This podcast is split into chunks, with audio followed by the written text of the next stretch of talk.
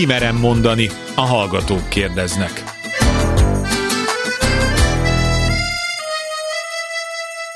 Sugár Ágnes vagyok, köszöntöm Önöket. Csak a gyenge ember megy pszichológushoz. Tanácsot adni könnyű, de az még nem oldja meg a problémát. Aki nincs az én helyzetemben, hogy is tudna segíteni? Ez csak néhány gyakran hangoztatott tévhit a lelki segítség kéréssel kapcsolatban. Ugyanakkor az is igaz, hogy ma már egyre többen érzik úgy, hogy életük bizonyos szakaszában fontos támasz lehet egy pszichológus, egy lelki segítő. Van, amikor elég egy baráti beszélgetés, egy megértő ölelés. Másnak a sport, a testmozgás vagy bármilyen tevékenység segíthet a lelki rázódásban. És van, aki a problémájával szeret inkább visszavonulni. De amikor mindez nem elég, amikor a baj elhatalmasodik az életünkben, amikor úgy érezzük, hogy fogytán vannak a lelki tartalékaink, bármilyen nehéz, de fontos lehet szakemberhez fordulni. Egy rádióműsor keretei mélyreható változást nem idéznek elő, de biztatást adhatnak az elinduláshoz. Most önök, hallgatók következnek. A pszichológus, a lelki segítő pedig válaszol. Kérdezzen tőlük, ha bármilyen életvezetési, kapcsolati vagy más lelki problémája van. Írja meg nekünk néhány mondatban, és mi a műsorban válaszolunk. E-mail címünk kimerem mondani Kimerem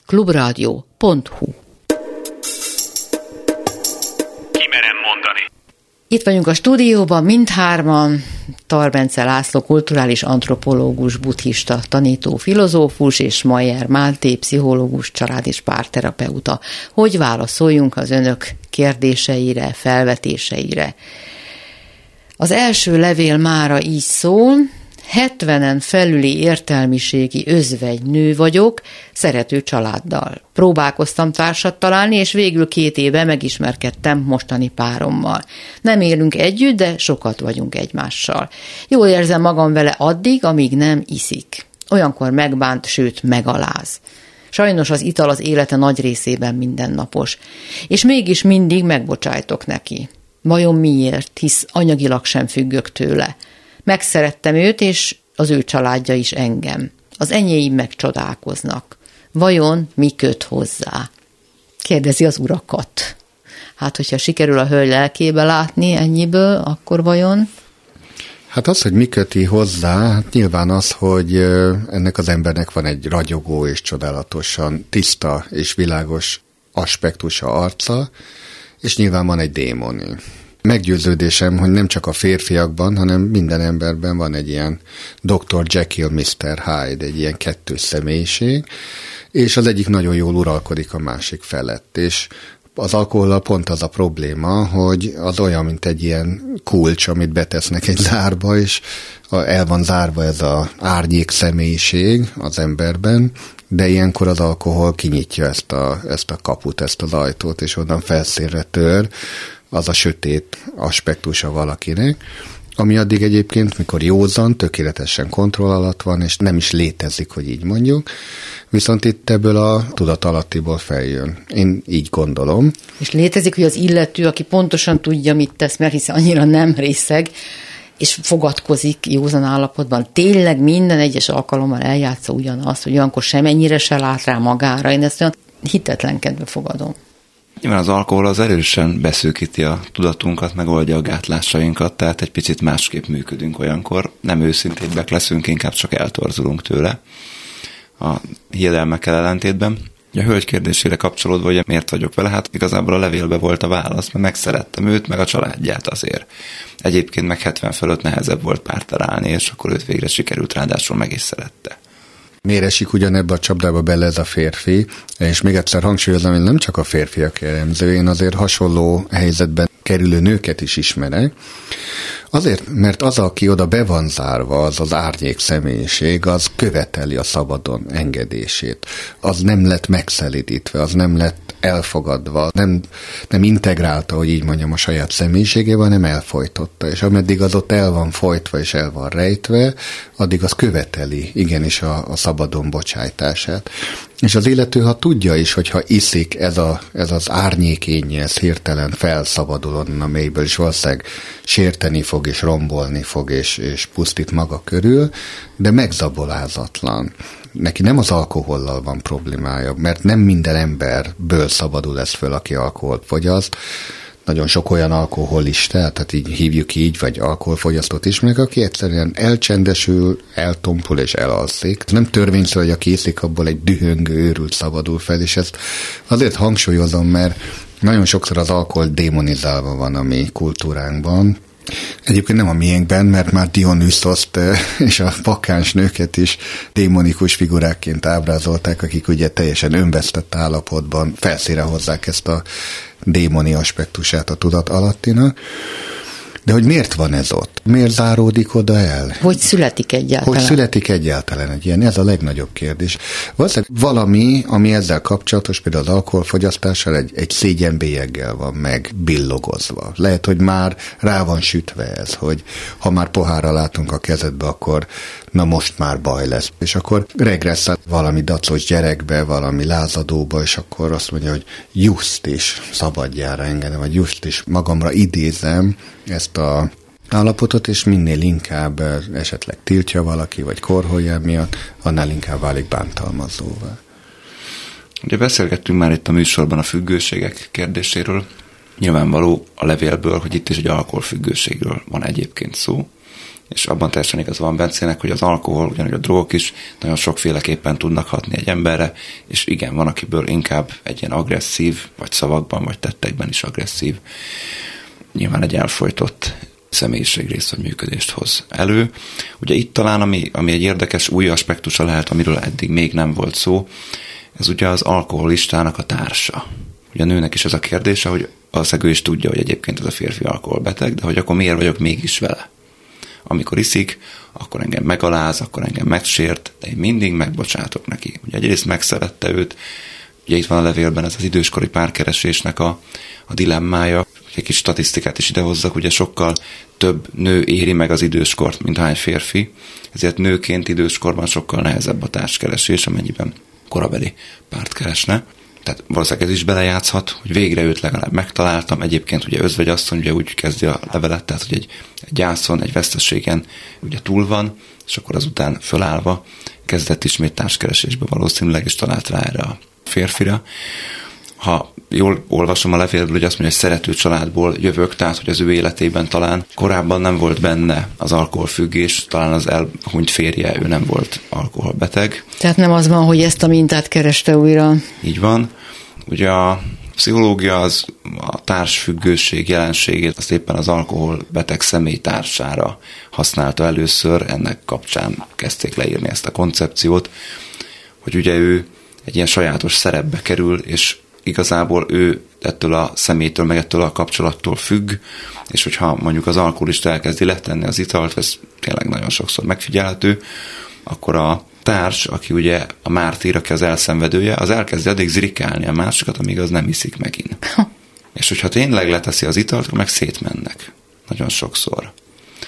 Itt ugye nem biztos, hogy erről van szó, mert hogyha nem egy ilyen mintát ismételget, hanem ez itt először lép be az életébe, akkor ez ebből a szempontból egy picit talán más helyzet. Hogyha semmi érintettsége nem lenne, akkor valószínűleg nem lenne együtt ezzel a férfivel.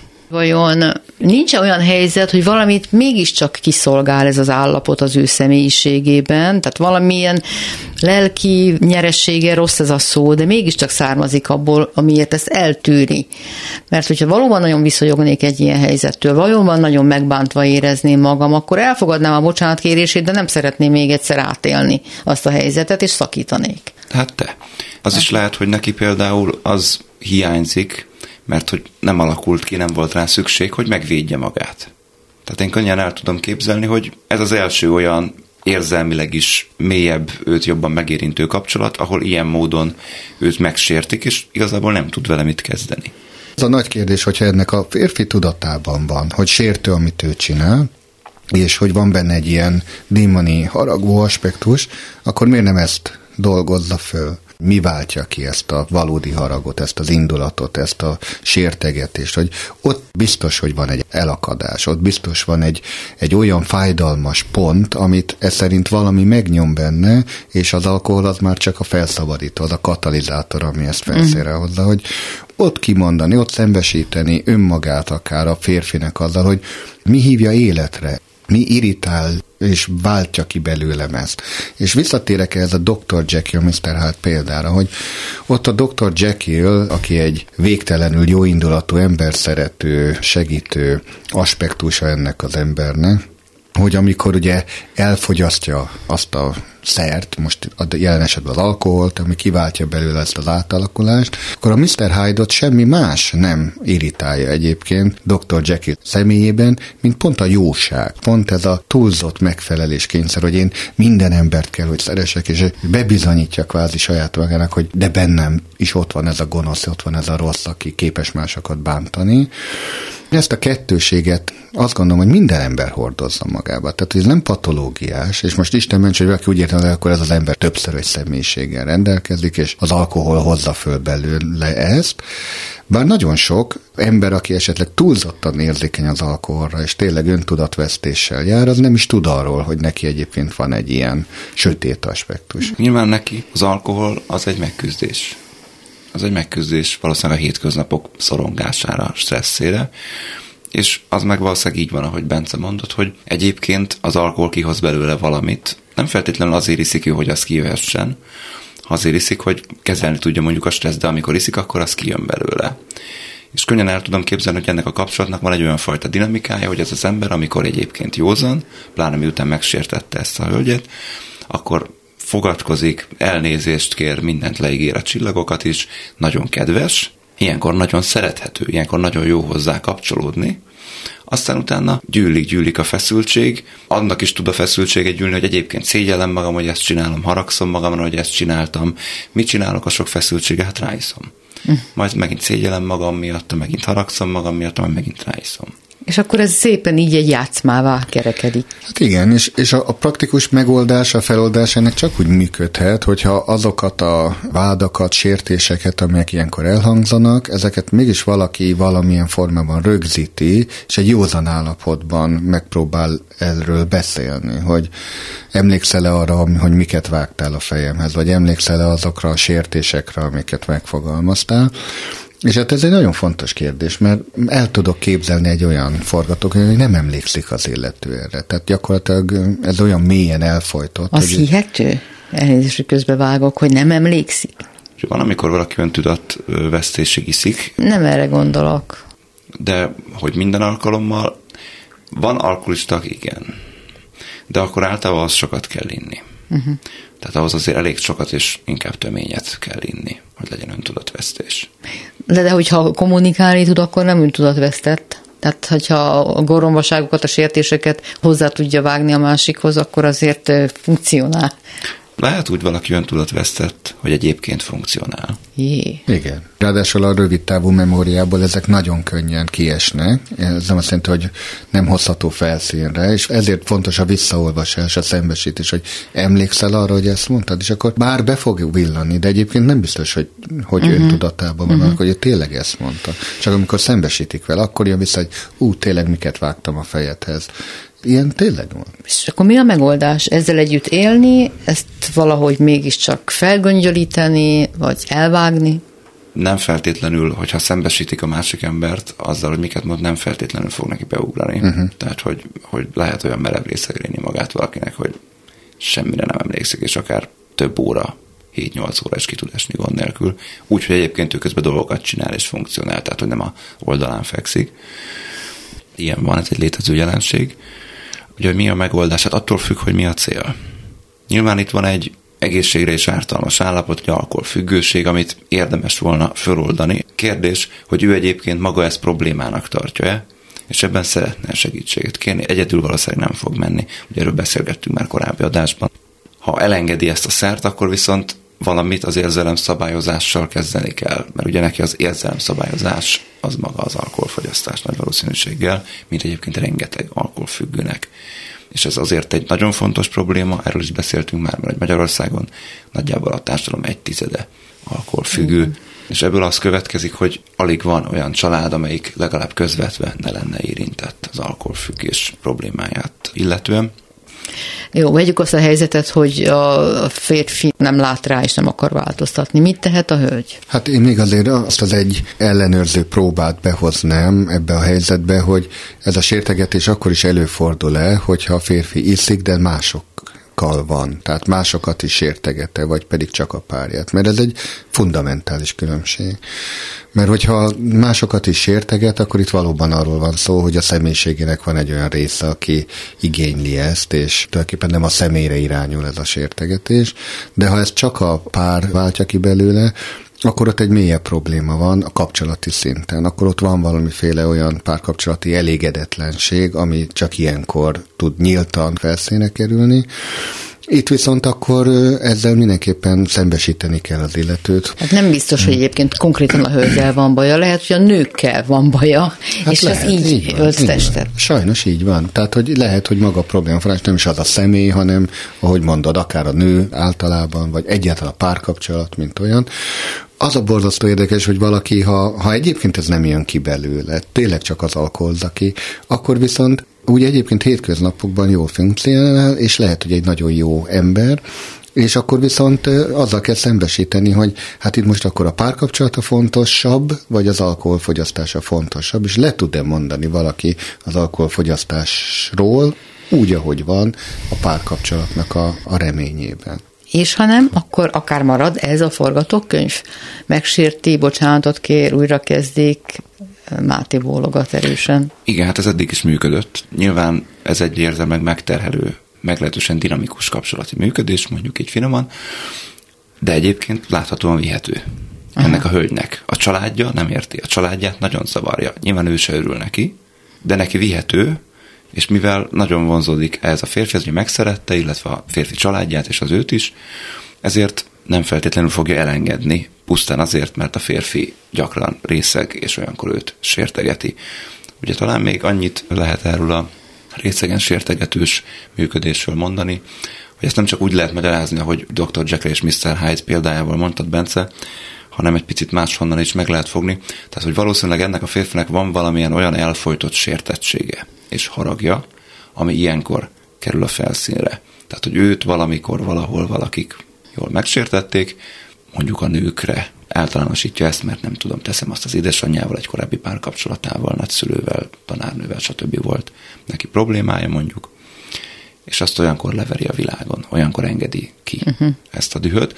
De azért is engedi ki, mert hogy az alkohol, ahogy mondtam az elején, nem az őszintességet hozza ki belőlünk, hanem eltorzít. Tehát akkor egyszerűen másképp érzékelem a valóságot, másképp érzékelem magamat, és arra reagálok. És ugye, hogyha akkor én abba a veszűkült adatállapotba kerülök az alkoholtól, hogy, hogy itt van ez a nő, engem a nők mindig bántanak, ez is csak itt bánt, mit nyaggat engem, mit akar, lehet, hogy meg se szólal a nő, csak a fejemben ez van, akkor, akkor ebből érthető, hogy elkezdem őt sértegetni, hogy hagyjál békén, menjen el a fenébe. Csak kívülről nézve furcsa ez, mert hogy ez a belső történés, ez kifele nem hallatszik. Szöget a fejembe, amit az elején mondtál, Bence, hogy mindenkiben lakozik egy démon, vagyis egy árnyék oldal, és mi többiek, mit kezdünk vele? Milyen arcai vannak még ennek a démonnak? Én azt gondolom, hogy vannak, akik ezt mélyebbre ássák, vagy jobban eltemetik, vagy még több páncélajtót építenek vele szemben.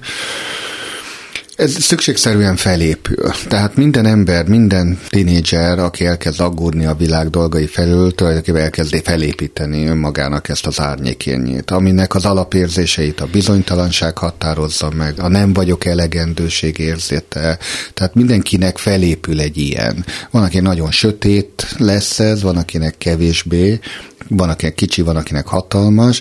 Nyilván, aki engedi, hogy ez az árnyék túlságosan nagyra nőjön, az akkor tényleg szorongó lesz, és esetleg pánikbeteg. De minden esetre járat ezzel egy ilyen kisítőség, egy kisebb rendőrség érzés, stb.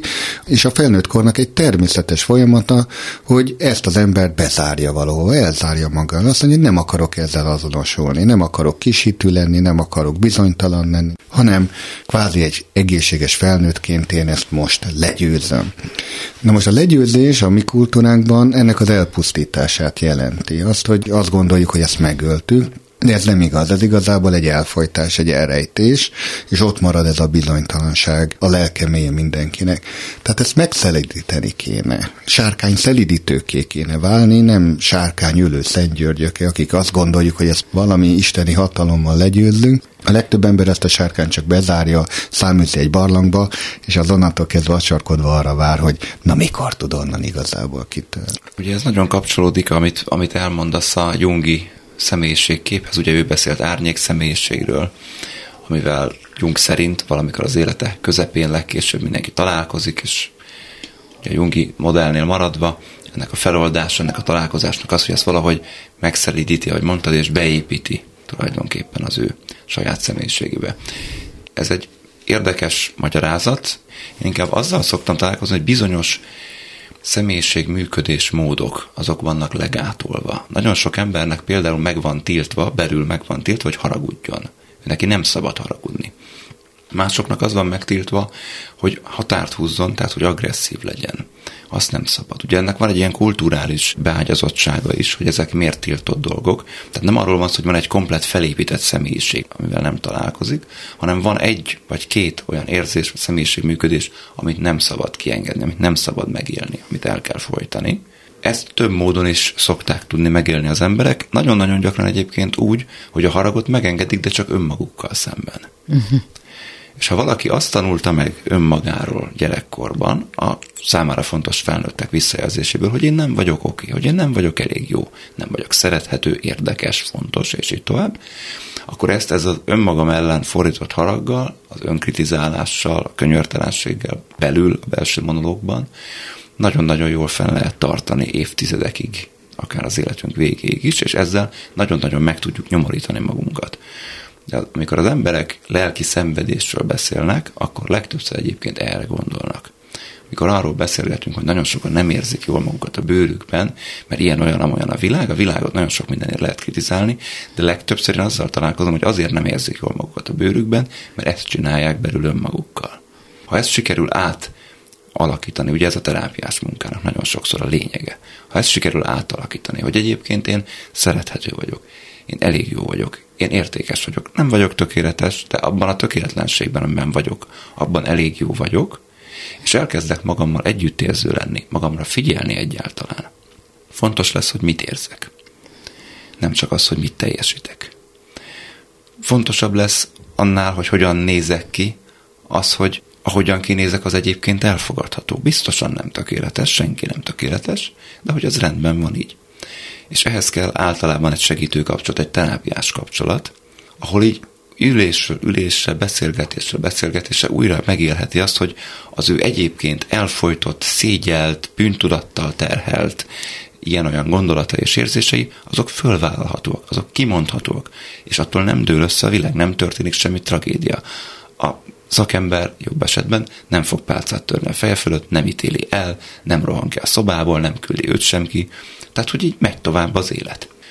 Ha elolvas valaki egy könyvet, vagy meghallgat egy ilyen beszélgetést, az gondolatokat el tud indítani, de pont ezt a változást nem tudja indukálni, mert ahhoz az emberi kapcsolat is kell. Ugye az emberi kapcsolatban sérültünk meg, mondja ez az elmélet, amire most hivatkozom, mondjuk a gyerekkori anya-gyerek vagy szülő-gyerek kapcsolatban, és ez egy másik segítő kapcsolat kell. Ugye az volt egy megbetegítő kapcsolat, ez meg egy segítő kapcsolat. És mi kell ahhoz, hogy mindezt át tudjam vinni a hétköznapok valóságába? Tehát ne csak egy terápiás szobában működjön és éljem át ezt a lehetőséget, hanem valóban így közlekedjek az emberekkel. Hogy ez belsővé tegyem.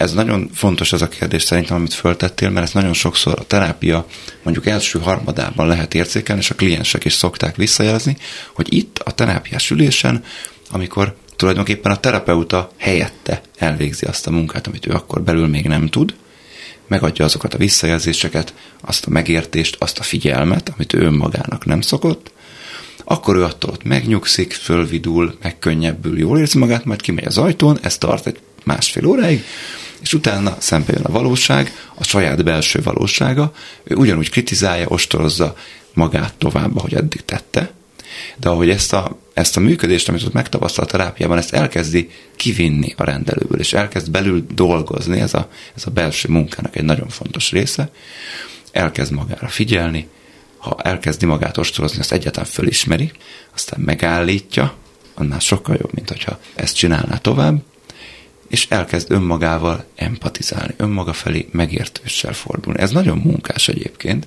ez hosszú hónapok eredménye általában, de ha kiviszi a rendelőből és ezzel dolgozik, akkor utána ezt a hétköznapokban is így fogja megélni. Az a tapasztalatom, hogy nagyon kevés ember tudja így nevén nevezni a saját működését. Tehát, hogy azt mondja magáról, hogy én állandóan ostorozom magam, én állandóan utálom magam. Hogyha már valaki ezt meg tudja ragadni, az már egy jó állapot, de nagyon sokan nem tudják, hogy mit éreznek, csak nagyon rosszul érzik magukat a bőrükben. Igen, igen, és hát én oda térnék vissza, hogy a jungiános elmélet szerint ott ragadunk mi ennek a legyőzetett és nem szeretett önfájdalmas állapotban, ami egy gyermeki állapot, ez egy érdekes kérdés, hogy miért menekül ebbe vissza például, ha ez az alkoholista agresszió mögött. Esetleg ez van, hogy ott van egy ilyen megsértett gyerek, és ebben ragadt valaki, akkor nagyon gyakran elég az, hogy nem is az alkohol, hanem lehet, hogy az ezzel társult mondjuk címkézés vagy kritika az, ami kiváltja ezt az agressziót. Tehát talán érdemes a hallgatónak föltenni ezt a kérdést, hogy én kritikusan viszonyulok ehhez. Teszek-e föl cinikus megjegyzéseket? Például már megint iszol, vagy szerintem most már sokat ittál, és akkor lehet, hogy ez önmagában előhívja azt a kritikus szülői hangot, amire akkor még egyszer egy ilyen lázadó dacos gyerek reagál, és akkor just is tölt magának még egy pohárral, és tulajdonképpen ott elindul ez a visszakritizálás, miért te is iszol, vagy mit de meg nem iszol. Tehát, hogy tök mindegy, csak az ellentmondás véget, vagy a visszakritizálás, és innentől kezdve ez egy ostoba játszma. És akkor itt jön az, hogy ki mer konfrontálódni ezzel a helyzettel. És hogyha ebben már a család is érintett, és a család ezt kívülről látja, akkor valakinek föl kell vennie ilyen értelemben a páncélt, egy lelki páncélról beszélek itt, és, és odaállni ez elé a férfi elé, és azt mondani, hogy ez így elfogadhatatlan. Mi ezzel nem tudunk megküzdeni, mint család. És hogyha ez így folytatódik, akkor mi el fogunk szigetelődni, és ott kell egy személyes határvédelem, és hogy nem találkozunk veletek. Ez egy nagyon-nagyon nehéz döntés nyilván, egy család család részéről is, amikor valaki esetleg azt mondja, hogy egy ilyen új párt mi nem fogadunk el, mert, mert nem tartja a határokat. Ja, a történetnek a, a másik oldala, amit itt kerülgetünk, de talán nem neveztünk még nevén, az ugye a bántalmazásnak a kérdése. Ugye van itt egy függőség, és van itt egy bántalmazás. Lehet, hogy néhány hallgatónak furcsa lehetett, hogy Bence és én is próbáltunk megértéssel fordulni e felé a férfi felé. Azért lehet ez furcsa, mert a mi kultúránkban, hogyha valaki bántalmazó, akkor azt inkább megbüntetni szeretnénk, és nem megérteni szeretnénk. És van is egyébként nagyon helyesen egy olyan terápiás alapszabály, hogyha bántalmazást tapasztalunk, akkor először is azt kell megállítani, addig nem lehet terápiát folytatni, és hogyha ez nem megállítható, akkor a terapeuták legalábbis magánrendelés keretében nem foglalkozhatnak a bántalmazó párral vagy családdal. Ott valahogy akkor ki kell emelni a bántalmazót, hatóságot kell ugye bevonni. Ez nagyon fontos, mert a bántalmazás az ugye traumatizál, tehát valóban az első lépés azt megállítani. Miután az megállt, utána pont azért, hogy ez ne ismétlődjön, nagyon fontos lenne megérteni a bántalmazónak is a működését. Ugye minden bántalmazó az valaha bántalmazva volt. Tehát senki nem úgy születik, hogy ő abban leli örömét, hogy másokat szadiz, szekál, megver, megerőszakol, és így tovább, az már valamire neki egy nagyon-nagyon destruktív válasz. Nagyon pusztító válasz. Ugye vannak emberek, hogyha ezt a Jungi modellt vesszük megint ide, az árnyék és a fényes oldala a személyiségnek, vannak emberek, akik a személyiségüknek nem a fényes, hanem az árnyék oldalával azonosulnak. Ők ugye általában a szervezet bűnözésben tevékenykednek. Ők általában olyan kemény, agresszív családokból jönnek, ahol ha azonosulok a bántalmazóval, akkor engem majd talán nem fognak bántani, viszont félni fognak tőlem azt is mondja magát, én vagyok az ördög, én rossz vagyok, én gonosz vagyok, és ebből beleáll, és ebből egy identitást épít föl, és tényleg félni fognak tőle. Valószínűleg nem ő lesz a legeredményesebb ebben a világban sem, mert ugye akitől csak félnek, az csak egy pontig kifizetődő mások számára, hogy őt bármilyen módon is használják, vagy alkalmazzák, egy ponton túl meg már inkább félre kell állítani. Tehát itt is fontos, hogy legyen valami fajta önkontroll képessége, még hogyha ez kifelé sokszor nem is tűnik így. Szóval, hogy a bántalmazóknak a megértése az vezethet el oda, hogy aztán ő egy picit ilyen gyengédebb, finomabb érzéseket is észre tudjon magán venni, adott esetben össze tudjon omlani, el tudja magát sírni, hogy úristen, mit csinált velem apám, anyám, edzőm, akár kicsodám, és most én ugyanezt csinálom a párommal, a gyerekemmel, más emberekkel. Na de ezt egy párnak fölvállalni, egy ilyen küzdelmet, meddig érdemes, szabad-e egyáltalán? Tehát egy bántalmazóval valóban szabad együtt élni, együtt működni? Amit most elmondtam, ez a párnak a dolga. Aha. Ez szakembernek a dolga. Ezzel az árnyék énnel való szembenézés engem továbbra is foglalkoztat, és kicsit hosszabb időt szánunk erre az első kérdésre, de most már szakadjunk is el tőle, mert azért, ahogy mondod, nem csak feltétlenül ilyen pusztító és önpusztító erejű árnyék oldalunk van, van ennél szelidebb formája is és mégiscsak eljön, vagy el kell jönnie annak az időszaknak az életünkben, amikor szembe akarunk nézni vele, amikor a kerek egész az egység érdekében belülről jövően elkezdünk érdeklődni a megoldás iránt. Milyen jelei vannak ennek, hogy valaki megérett arra, hogy szembenézzen ezzel, hogy foglalkozzon, hogy teljesebb, hogy bölcsebb emberré váljon? Legelső az, hogy ne féljünk attól, hogy nekünk van ilyen. Tehát ez az egyik legfontosabb, hogy bárki, aki azt gondolja, hogy hát én bennem csak a jó lakozik, csak az erényes viselkedés, meg a, a jó indulat, meg a jó akarat, meg minden ilyen egyéb. Általában ez egyébként egy kulturális elvárás tükrébe alakul ki, hogy valaki ezt gondolja magáról, és azt gondolja, hogy hát bennem nincs harag, bennem nincs gyűlölet, bennem nincsen agresszió. Hát ez a legelső, hogy ezt föl kell szabadítani. Mindenkiben ott van, és ez egy nagyon hasznos hasznos és egy rendkívül fontos életkészség. Az önérvényesítésnek egy nagyon hasznos és fontos eszköze. Ha, ha valakit gyerekkorba letiltanak erről, az nem azt jelenti, hogy ő nem ilyen, elfolytotta magába ezeket a viselkedési mintákat, mert nem volt megengedve. Tehát ez nagyon fontos, hogy ezt felszabadítsuk, hogy de ez hozzám tartozik. Minden ember lehet haragos, dühös, agresszív, sértő, mert ez a teljes emberhez tartozó. És ezt a sárkányt tehát nem megölni kell, mert lehetetlen. Olyan ereje van ennek a negatív énnek is, hogy, hogy ezzel szembeszállni vagy küzdeni, az egy meddőcsata.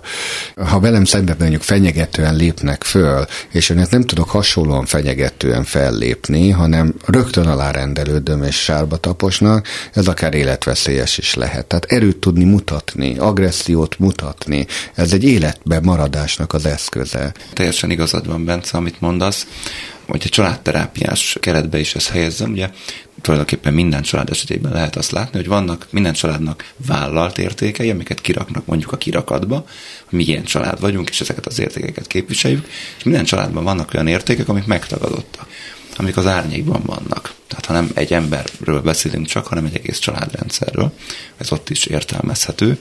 Mondjuk az egyik család nagyon dolgos, a szorgalom az ő esetükben nagyon-nagyon fontos erény, a kemény munka becsülete és hasonló veretes mondatok, de mondjuk ebben a családban könnyen lehet, hogy az élet élvezete az a háttérben van, az az árnyékban van. És például a családok fekete bárányai, azok nagyon gyakran pontosan azt az értéket testesítik meg, ami abban a családban el van folytva, csak fekete bárányságukból következően, meg hát azért is lesznek fekete bárányok, mert hogy általában ezt egy radikális szinten valósítják meg. Tehát mondjuk az élet élvezete le van tiltva, ő meg mondjuk drogfüggő lesz. Igen, vagy csak az élet élvezete érdekli, bármiről is legyen szó, éppen a komoly munka nem. És valahogy az az érdekes, hogy akkor tudnak fejlődni a családok, akkor tudnak egy jobb szintű működést elérni, hogyha azt az értéket, amit a fekete bárány megjelenít, azt valahogy be tudják emelni a családba, és gazdagítani tudják az értékek. Ez nagyon fontos, nem véletlenül fogalmaztam így, hogy ezek mind értékek. Nagyon sok ilyen értéket tudnék felsorolni. Az is érték, amit megtagadsz. Csak a te családodban az valószínűleg úgy van megfogalmazva, hogy lustaság, léhaság, vagy éppen merevség, ostobaság, kinek mi az elfolytott érték, de az érték, és az egyébként segíteni tud az életben maradásban, az alkalmazkodásban, az előrejutásban. Tehát pont ezeket kellene beemelni. Ugye Bence példája az egy érzelemről, a haragról, Igen. ez agresszióról szólt, hogy az egyébként az életben maradást nagyon-nagyon fontosan szolgálja. Tehát a haragot azt nem elfolytani kell, hanem használni kell. Csak nem mindegy, hogy hogy használom. Mert úgy is lehet használni, hogy az törvénybe ütközik, meg úgy is lehet használni, hogy valóban az életben maradást segíti. Ugye etikai alapelv ezekkel a rossz érzésekkel, negatív érzelmekkel kapcsolatban ugye az, hogy, hogy haragudni könnyű, haragudni a megfelelő mértékben, a megfelelő időben, a megfelelő emberrel, a megfelelő módon, na az a nehéz, ugye az az etikus. Ez tényleg így van. Megint, ha egy kis keleti párhuzamot hozhatok, akkor például a buddhista etikában nincs olyan, hogy rossz cselekedet, és nincs olyan, hogy rossz érzés. Helytelen cselekedet van, ami nem a megfelelő mértékben, nem a megfelelő módon, és a nem megfelelő időben, és a megfelelő személyre hatott. Itt és a... ez nem játék a szavakkal. Ez nem játék a szavakkal. Tehát van helye az indulatnak. De oda visszatérnék Mátéhoz, mert az annyira jó példa, hogy igen, ezek az elfolytott viselkedés mintek egy szorgalmas családban nem kell, hogy drogfüggő legyen valaki az élvezetek kiélésénél, de ismerek ilyen családot, ahol a lázadást ebben élik ki az emberek, hogy mindenki szorgalmasan dolgozik, korán kell, mindig hasznos, akkor van olyan fiatal gyerek, aki úgy lázad, hogy ő juss se kell fel, juss se ágyaz be, nem tudom, juss se öltözködik rendesen, és kvázi léha és lusta, hogy te is mondod, tehát ezt bárki kritizálja, tiltja, csak felerősíti ezt a magatartásformát, és itt jön, amit mondasz, hogy ha be tudnánk emelni ezeket a viselkedés mindákat, és ezek közötti egyensúly megteremtésére törekedni, csak és kizárólag ez a módja. Ez az egyetlen fel. És ennek a beemelése mi, hogy jól van, Petikém, te csak kejél délben, az összes többi testvére nagyon rendes, nagyon dolgos, nagyon szorgalmas, de hát itt van ez az egy, hát ha csinálja, hagyjuk, nézzük el neki. Hát lustálkodjunk együtt. Én ezt inkább úgy képzelem, de tényleg. így emeljük be. Ó. Így emeljük be, hogy befekszünk mellé az ágyba, és akkor azt mondjuk, de tényleg. De minden ez, nap? Hát nyilván nem minden nap, de hogyha az az érdekes, tehát hogyha nem tiltva van, hanem szeretettel elfogadva, és esetleg megéli az a gyerek, hogy a szülei is befekszenek mellé lustálkod. De nem csak színlelve, hanem hogy tényleg akkor most egy órát tovább lustálkodunk, a gyerekben valami egész más dolog el fog indulni, hogy úristen, most mi történt a szüleimmel? Elvitték őket az ufók, jók, vagy kimosták az agyukat, hogy hirtelen azt jó, jó, ez egyszer lehet érdekes és meghökkentő, de a mindennapokat is menedzselni kell. De nagyon jól van, meghökkentő és kizökkentő. Néha nekem az a tapasztalatom, hogy egyetlen egy ilyen gesztus, egyetlen egy ilyen cselekedet ki tudja zökkenteni az illetőt abból a mintából, vagy ráébreszti. Annyira szokatlan, hogy ott, ott van egy hirtelen egy ilyen gondolati űr és egy csend, hogy atyai, most valami olyan történt, aminek nem szabadott volna megtörténnie, és ez már új viselkedés mintákat is indíthat el. Nekem az volt az érdekes a kérdésedben, Ági, hogy az a kérdés az tulajdonképpen a szülők igazából indult ki, és lényegében arra vonatkozott, hogy hogyan lehet rávenni a gyereket, hogy akkor mégse legyen lusta. Nem, de mit mondok a Józsinak, meg a Ferikének, hogy a Peti bezzeg megteheti? Ez a szülő tényleg mit tegyen egy ilyen helyzetben? Hát a Józsi is megteheti. Ja, mindenki. Egyébként most nekem egy nagyon radikális, és ez egyébként nem biztos, hogy életszerű, mert soha nem tudom, hogy bárki ezt kipróbálta volna, de ha ezt mondjuk kényszerítő erejűen azt mondjuk, hogy ma, ma egész nap lustálkodni fogunk. Tehát egy család azt mondja, hogy ma egy lusta napot tartunk. Senki nem öltözik fel, mindenki pizsamában marad, és nem tudom én, nem hagyhatja el az ágyát, vagy én nem tudom, hogy hogy sülne ez valószínűleg nagyon érdekes lenne, nem a lusta gyerek szempontjából, hanem a többiek szempontjából, mondjuk a dolgos szülők szempontjából, hogy hogy tudják megengedni maguknak, hogy ne egész nap azon gondolkodjanak, hogy most mit nem csinálnak meg a helyet, hogy itt lustálkodnak. Azt írja egy úr, hogy tökéletesen tartva a papírformát 7 év után ezelőtt bő 40 évvel a feleségem megszüntette köztünk a jó párkapcsolatnak az általa nyújtandó érzelmi, mentális és fizikai összetevőinek többségét. Lányaink már ebbe a helyzetbe születtek bele, amelyben feleségem a rám vonatkozó minősítései előjelet váltottak. Egyszerűen szólva, kedves mackóból kövér disznó lettem pedig egy dekát sem híztam. A sok munka, a hosszú munkaidő miatt úgy tudtam volna naponta és hétvégén együtt lenni sok időt a lányainkkal, ha az erre vonatkozó igényem teljesülését a feleségem támogatja, de ezt a segítséget nem kaptam meg tőle.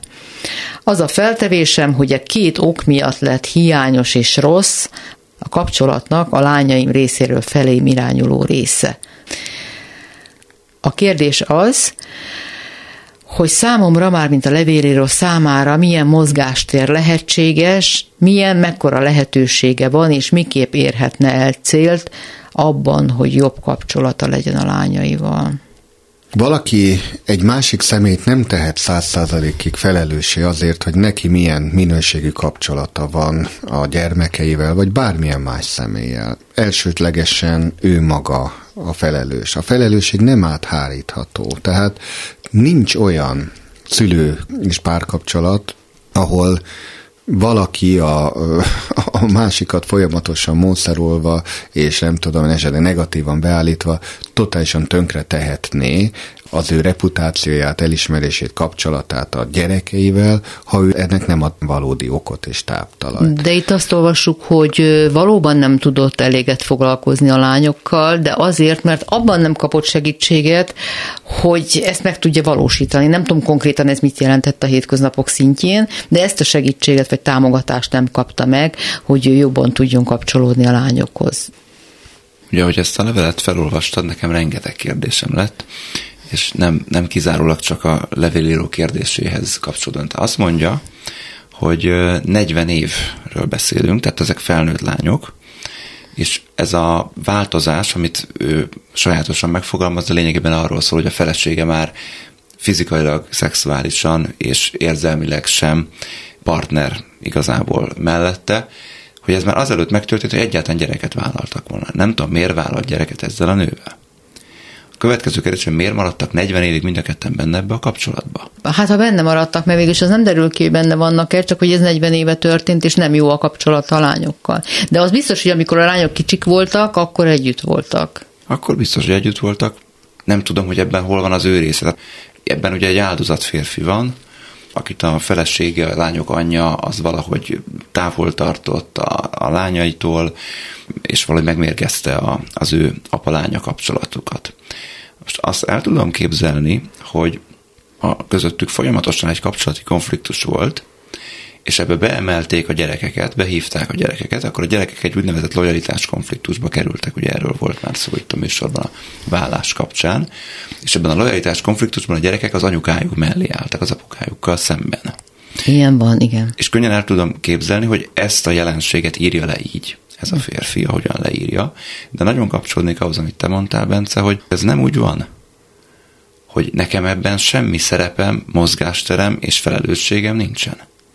Az is lehet, hogy annak idején lett volna, de nem figyelt erre. Tényleg a munka, meg az egyéb elfoglaltságok elvitték a figyelmét erről, és tulajdonképpen csak most, 40 év múltán foglalkoztatja ez a gondolat. Tehát, hogy ott elhibázott ő maga is valamit, de most hogy tudná rendbe tenni, hisz ez a kérdés, hogy milyen mozgástere van még, hogy a kapcsolata a lányokkal Igen. jobb legyen. Én csak egy picit Mátéra reflektálva, és utána válaszolva erre a kérdésre, írja is az olvasó, hogy a klasszikus felvonás szerint 7 év után kereteződött át az ő egész jelleme személyisége. Ezt el kell fogadni, ez minden párkapcsolatban így van, és nem csak a nők keretezik át a férjeiket, hanem a férjek is a feleségeiket. Azok a tulajdonságok, amik korábban pozitívnak látszottak, azok totálisan átkeretezhetnek az ellenkezőjükbe. Például, ha valaki egy kedves maszkótúnál kövér disznó lesz, de egy szelíd motoros, aki nem tudom én, száguld az ugye fú de bátor, hú de merész, hú de férfias, hú de nem tudom micsoda, az hét év múlva egy felelőtlen állat lesz. Pedig nem változott a viselkedése, csak egyszerűen a keret, amit köré lakunk. Tehát ez általános, és ezért nem kell önmagát vádolnia bárkinek, hogy ez megtörtént. Sok ember kérdezi tőlem is gyakran, hogy hát mit rontottam el. Nem rontott el semmit. A megítélés változott. Tehát a mozgástér az abban van, hogy ez a megítélés most is változhat. Ez a megítélés, ez átkeretezhető, mondhatom, hogy bármikor, nem biztos, hogy könnyen, de megtehető.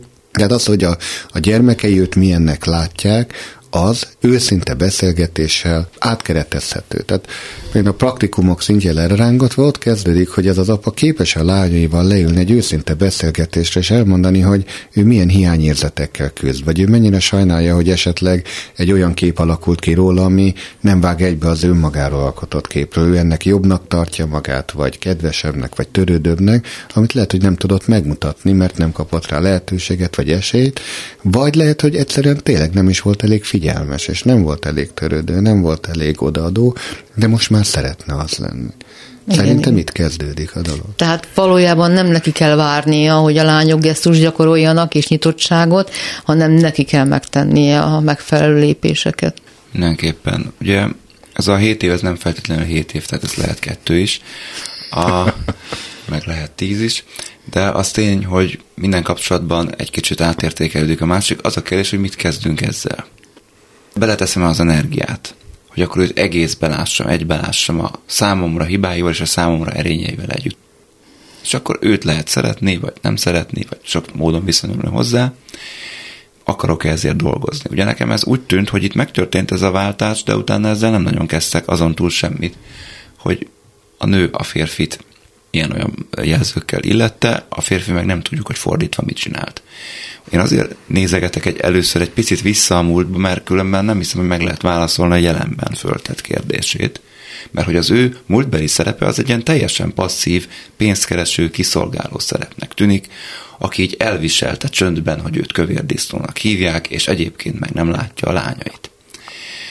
Nehezen tudom elképzelni, ez pontosan így történt volna, érdekelne az is, hogy ő például ezzel hogy küzdött meg? Lett egy szeretője? Vagy egyszerűen csak a munkájába menekült, esetleg az italba, a drogokba, a barátokba, vagy mibe? Mert ezt valahogy azért túl is kellett élni. És ezek azért érdemes egy picit visszanézni, mert amikor a lányaival jelenbeli rossz kapcsolatát nézzük, ennek története van. És ha ő ezen változtatni szeretne, akkor ezzel a történettel is kell valamit kezdeni. Mondjuk őszintén elmondhatja a lányainak azt, hogy nem tudtam olyan apátok lenni eddig, amilyen szerettem volna. Engem nagyon bánt az, hogy én nem tudtam annyit foglalkozni veletek időben, energiában, mint esetleg amit ti jogosan egyébként megérdemeltetek volna. És nem a feleségemre mutogatok, hogy ő túl sokszor mondta a jelenlétetekben azt, hogy én kövérdíszomok, és ti ezért nem szerettek engem, hanem csak magamról beszélek a magam részéről beszélek, amit én nem úgy tettem, ahogy esetleg nektek erre szükségetek lett volna. És nem kezdek el magyarázkodni, de kellett a pénz, és ebből lehetett nektek a külön órákat fizetni. Tehát tulajdonképpen ez nektek jó volt, hogy én nem voltam nektek ott, de most nekem az nem jó, hogy ti meg nem vagytok nekem itt. Hanem, hogy elmondani, hogy ezt tudtam csinálni, nyilván egyenként mindegyik lánya, az ugye egy picit életszerűbb, és én szeretnék jobb apátok lenni, kapcsolódni hozzátok, én is éretlen voltam, vak voltam, bedarált a hétköznapok szürkessége, nem is tűnt ez nekem föl, nem voltam ebben tudatos, de most viszont szeretnék valahogy máshogy kapcsolódni hozzátok, őszintén, és meghallgatva és elfogadva a kritikáitokat, és elbírva a kritikáitokat, nem megsértődve rajta, és nem állandóan önigazolni. Valószínűleg ez egy nagyon súlyos beszélgetés lenne, és hogyha valóban változást szeretne a levélíró, akkor föl kell vérteződnie, hogy egy ilyen beszélgetést végigcsináljon. Hát nem egyet. Ez egy folyamat lesz, ez több beszélgetés lesz. És hogy elviselni annak a fájdalmát, hogy esetleg nem azt a választ kapom, amit remélek, és elbírom azt a kritikát, amivel engem illetnek innen van remény tovább lépni? Tehát, hogy mindenki elmondja a fájdalmát, kiadja a múltbéli sérelmeit, és mi következik ezután? Hát ugye ezt lehet tisztázni, hogy ez azért történik, mondjuk az apa részéről a lányai felé, mert hogy szeretlek titeket. Tehát, hogy ez az alap. Ez nem azért történik, hogy mindenki elsírja a maga bánatát, és utána jól lehordja a másikat minden rossznak, és akkor ezzel így el is köszönjenek egymástól, hanem pont azért, hogy ez a kapcsolat változzon, esetleg egy mindenki számára vágyottabb élhetőbb irányba. Mivel felnőtt lányokról beszélünk, az ő életükben ez az apuka már egy más pozícióban van, mint a gyerekkorú gyerekek esetében lett volna, tehát olyan értelemben nem igénylik őt, ahogy ő esetleg szeretné, hogy igényeljék őt. Tehát ő azt nem fogja tudni bepótolni sem, ami gyerekkorban nem volt meg, meg most se fogja tudni megélni, esetleg majd az unokákkal talán, hogyha odaengedik egyáltalán az unokákhoz. De azt mondjuk meg lehet élni, hogy lesz egy őszinte felnőtt-felnőtt kapcsolat. Azt nem érdemes várni, hogy ez egy olyan apalánya kapcsolat legyen akármelyik gyerekkel is, mint hogyha ez mindig is egy nagyon közeli, fantasztikus, szuper jó kapcsolat lett volna, de lehetett sokkal érzelmileg közelibb, egy sokkal őszintébb, amikor nem csak a sátoros ünnepeken találkoznak, hanem valamikor azok között is azért fölhívják egymást, találkoznak időnként, rászánják az időt, az energiát, a programokat. Föl lehet készülni neki arra, hogy esetleg, hogyha a lányai haragszanak, és ezzel ők úgy küzdöttek meg, hogy próbálták őt minél inkább eltolni, akkor nagyon nehéz lesz ezt átütni. Nagyon nehéz lesz oda eljutni, hogy a lányai egyáltalán hajlandóak legyenek időt szánni ilyen beszélgetésekre. És hogyha mindenhez még nem kész ez a levélíró, tehát hogy ő maga is sérültnek és sértetnek érzi a múlt történései miatt magát, akkor mi a teendője? Végső soron el kell tudnia engedni ezeket a kapcsolatokat. És ez egy civilizációs átok, hogy nagyon kevés gyerekünk van, és ezért ez a nagyon kevés gyerekhez borzasztóan ragaszkodunk.